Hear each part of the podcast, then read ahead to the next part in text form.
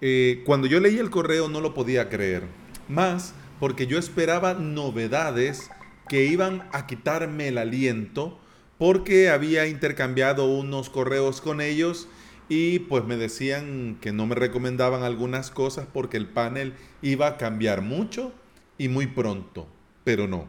Moss nos dice adiós. Y en este episodio quiero dar un pequeño homenaje a un panel de control que cuenta con todo mi cariño y que espero, sinceramente, que vuelvan con otra marca.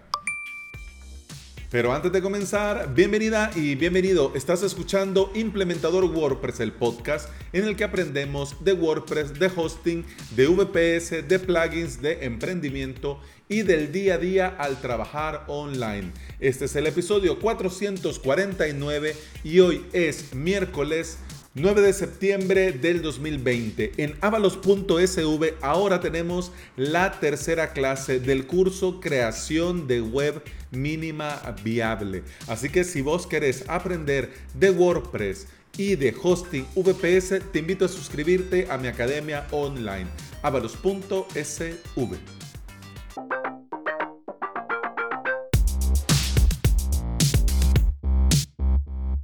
Estoy grabando este episodio en una hora no muy habitual. Son las 6:45 de la noche en la ciudad de San Salvador, El Salvador. Estoy mm, haciendo una pequeña transición y creo, creo que incluso los directos ya no van, ya no van a ser por la mañana, hora del Salvador. Tampoco los webinars para mis suscriptores.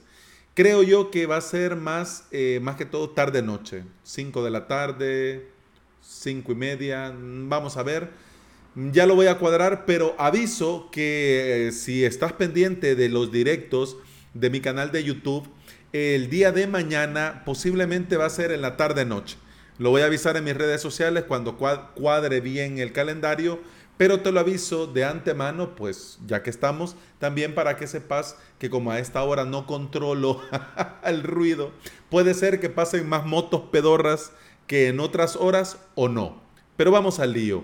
Yo en mi afán, no solo por la academia, no solo por mis suscriptores, sino que por mí, por mi uso, por mis clientes, por mis servidores, estoy constantemente probando paneles de control, probando herramientas, probando proveedores, etcétera, etcétera. Cuando yo di con mos.sh, acababan de hacer la transición a lo que ellos le llamaban el nuevo MOS, que ya era con, bueno, como lo conocemos ahora hoy en día. Antes tenían un, un diseño muy buggy, muy, no, no, boogie, digamos tipo disco, ¿no? Era el MOS, era así como un afro y tenía colores más oscuros y esto. Pero bueno, lo vi, no lo probé a fondo, pero ahora con el nuevo MOS pues bueno, me animé y quedé maravillado. Tanto me gustó que corrí inmediatamente a hacer un curso y a recomendarlo a siempre que pudiera.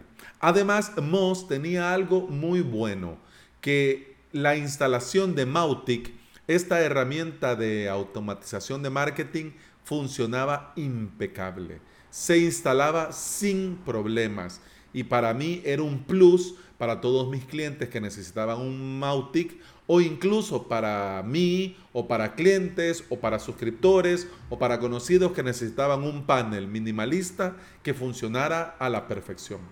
Pero fue el 31 de agosto cuando me llegó un correo con el asunto. Moss cierra definitivamente. En el correo no iban con rodeos. De entrada te decían, Lamento mucho tener que informarte de que Moss dejará de dar servicios en los próximos meses. Desde el primero de septiembre ya no se van a permitir crear cuentas nuevas. Y efectivamente así fue. Primero de septiembre ya no más. Los usuarios que ya tenemos cuentas podemos seguir usando hasta el 30 de noviembre, cuando Moz se apague definitivamente. Es decir, 30 de noviembre off. El chat de soporte va a dejar de funcionar en breve según nos comunicaban en este correo. Pero si surge algo grave, tenés un formulario de soporte para poder comunicarte con ellos para que te puedan resolver. ¿Qué implica el cierre de MOS para los que somos clientes? Primero, que tenemos que buscar dónde llevarnos nuestros VPS.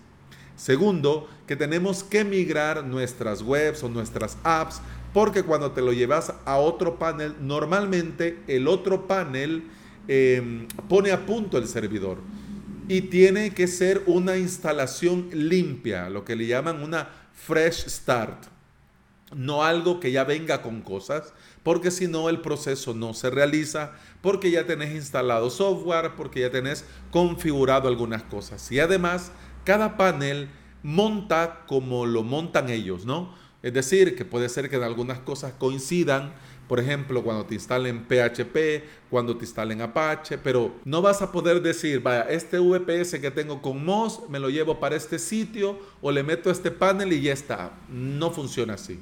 Así que implica, como te digo en un principio, buscar opción, si no es que ya la tenés, o dos, migrar tus webs o tus apps. Mira que yo estoy con mi Mautic porque lo tengo en Moz que ahorita todavía estoy pensando qué voy a hacer con él.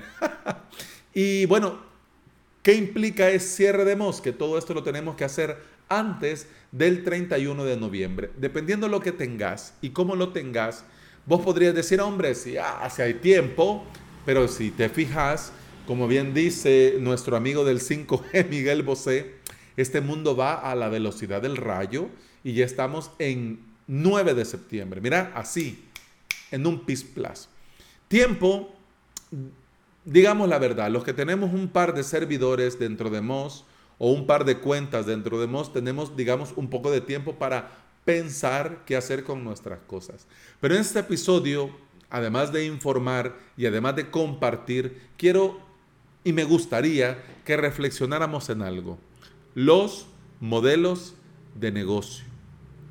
Hace tiempo Em, yo leí en una newsletter que me llegó, porque yo seguía un membership, no estaba suscrito del membership porque no era lo mío, el diseño y esto, pero me gustaba la newsletter porque daban información, digamos, eh, valiosa, enlaces, herramientas, entonces estaba suscrito. Pero de repente en la newsletter me llegó uno que me decía, em, cierra tal, tal cosa, cierra tal. Y reflexionaba el dueño del membership de la newsletter en este modelo de sitio de suscripción de pago recurrente de 10 dólares, euros por mes. Y decía que no es viable, decía que no era a largo plazo, no se podía vivir de eso, que era mentira, etcétera, etcétera. Hombre, venía a decirle a boluda.com que no se puede vivir de una suscripción por usuario de 10 euros al mes ves y vas y se lo decís a él. De hecho, ah, con algunos amigos, colegas, eh, hemos estado hablando de esto y de hecho yo les, yo les he compartido que yo no tengo intención, por ejemplo, que dentro de avalos.sv hayan mil, dos mil, tres mil, cinco mil suscriptores. No es ese mm, mi, mi hoja de ruta, no es ese mi plan. Lo que sí es que el modelo de negocio se tiene que pensar no una, sino dos o tres veces. Porque aquí ves cuando pasa el tiempo, qué fue lo que falló. Y yo pienso que Moss tuvo que haberle dado una vuelta de tuerca cuando hicieron este rediseño al nuevo Moss. ¿Por qué? Hace tiempo me decía, bueno, no, hace un par de semanas me decía un colega, ¿de qué viven estos de Moss? No entiendo cómo monetizan si todo te lo dan gratis. Y esto, digamos, era y no era así. Pero en honor a la verdad, sí, te lo daban todo gratis. Es decir, la media de los mortales con el plan gratis teníamos más que suficiente. ¿Por qué? Porque si vos añadías tus VPS sin sus integraciones, entonces no necesitabas pasar al plan de pago, porque podías añadir los servidores que quisieras en los espacios que quisieras y era completamente gratis. Y dentro de estos espacios y de estos servidores podías meter las webs que quisieras. ¿Ya? Les podrías vos pagar por integraciones o por el monitoreo de los servidores y de las webs. Pero siendo realistas, nadie que yo conozca necesita o necesitaba el plan de pago, salvo que tuvieras algunas cosas muy a medidas y necesitaras, digamos, un soporte recurrente, pues entonces pasabas al plan de pago de 19 dólares y ya tenías a alguien que te respondiera, ¿no? Pero en mi humilde opinión, no lograron encontrar un modelo sustentable con el paso del tiempo, no lograron dar el siguiente paso a la hora de monetizar, porque el producto es muy bueno.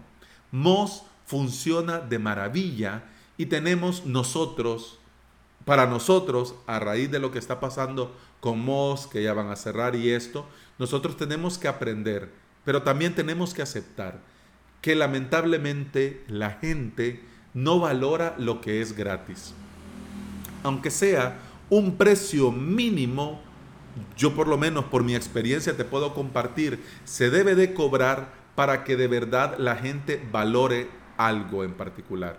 Si es una herramienta con una capa gratuita, está bien que el usuario tenga la posibilidad de trabajar dentro de tu herramienta sin gastar. Eso está muy bien, pero en mi humilde opinión, dale un par de días, 5, 7, 8, 9 días para que pruebe gratis y luego, si quiere continuar usando tu herramienta, que paguen. Por ejemplo, cleaver.cloud. Te dan 5 días para probar y luego tenés que pasar a un plan de pago, ya sea mensual o anual, para continuar usando la herramienta. Te digo Cleaver porque ellos están en, es un panel en desarrollo. De hecho, estoy viendo en su canal de YouTube que desde hace dos años están trabajando y están añadiendo eh, mejoras y esto y aquello. No es una herramienta completa, no es una herramienta grande, no es una herramienta con miles de empleados, con eh, oficinas en diferentes países. Es decir, no es ni Run Cloud ni Cloudways para que te hagas una idea que ya tienen mucho más recorrido. La reflexión ahí queda y nosotros tenemos que estar atentos a lo que pasa dentro de la industria. Vos que estás escuchando este episodio, imagino que te gusta mucho WordPress, eh, te interesa el tema del VPS, te interesa los paneles de control de hosting, imagino yo que tenés interés también en herramientas de desarrollo web o en emprendimiento, ¿ya? Es decir, a todos los que escuchan este podcast, pero especialmente a vos, yo te recomiendo siempre que penses muy bien a la hora del modelo de negocio. Y si vas a incluir una capa gratuita, que esa capa gratuita sea claro, bueno, tenés tantos días y luego a pagar. Porque el que no está dispuesto a pagar no lo va a valorar. Y seamos realistas. Bueno, no sé vos, pero a mí me gusta comer por la mañana, me gusta comer a mediodía y me gusta comer por la noche. Hay facturas que pagar, hay servicios que pagar, hay compromisos que pagar y nosotros no podríamos con el paso del tiempo dar todo gratis. Y bueno, y aquí está esto para el que quiera pagar. Porque si la gran masa se lo está dando a todo gratis, pues entonces la gente que te va a pagar va a ser muy poca y el negocio no va a llegar a buen puerto.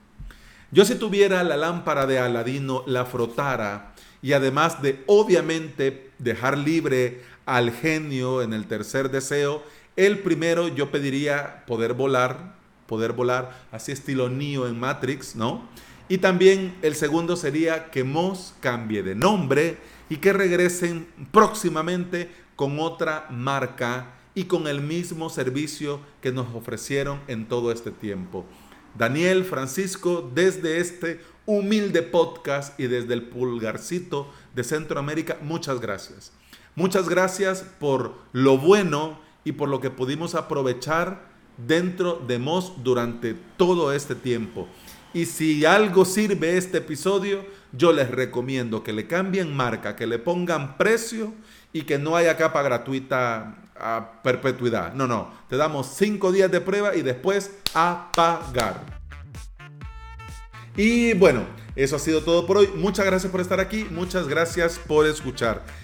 Este episodio es episodio de miércoles. Hablamos de hosting, hablamos de panel, hablamos de herramientas, pero bueno, venía a, punto lo de Moz y quería meter yo mi punto de vista y salió casi a episodio de jueves. Pero no te preocupes que mañana quiero comentarte algunas cosas que están sucediendo dentro de avalos.sv, algunos cambios que voy a hacer con relación al horario de los directos y muchas cositas de emprendimiento.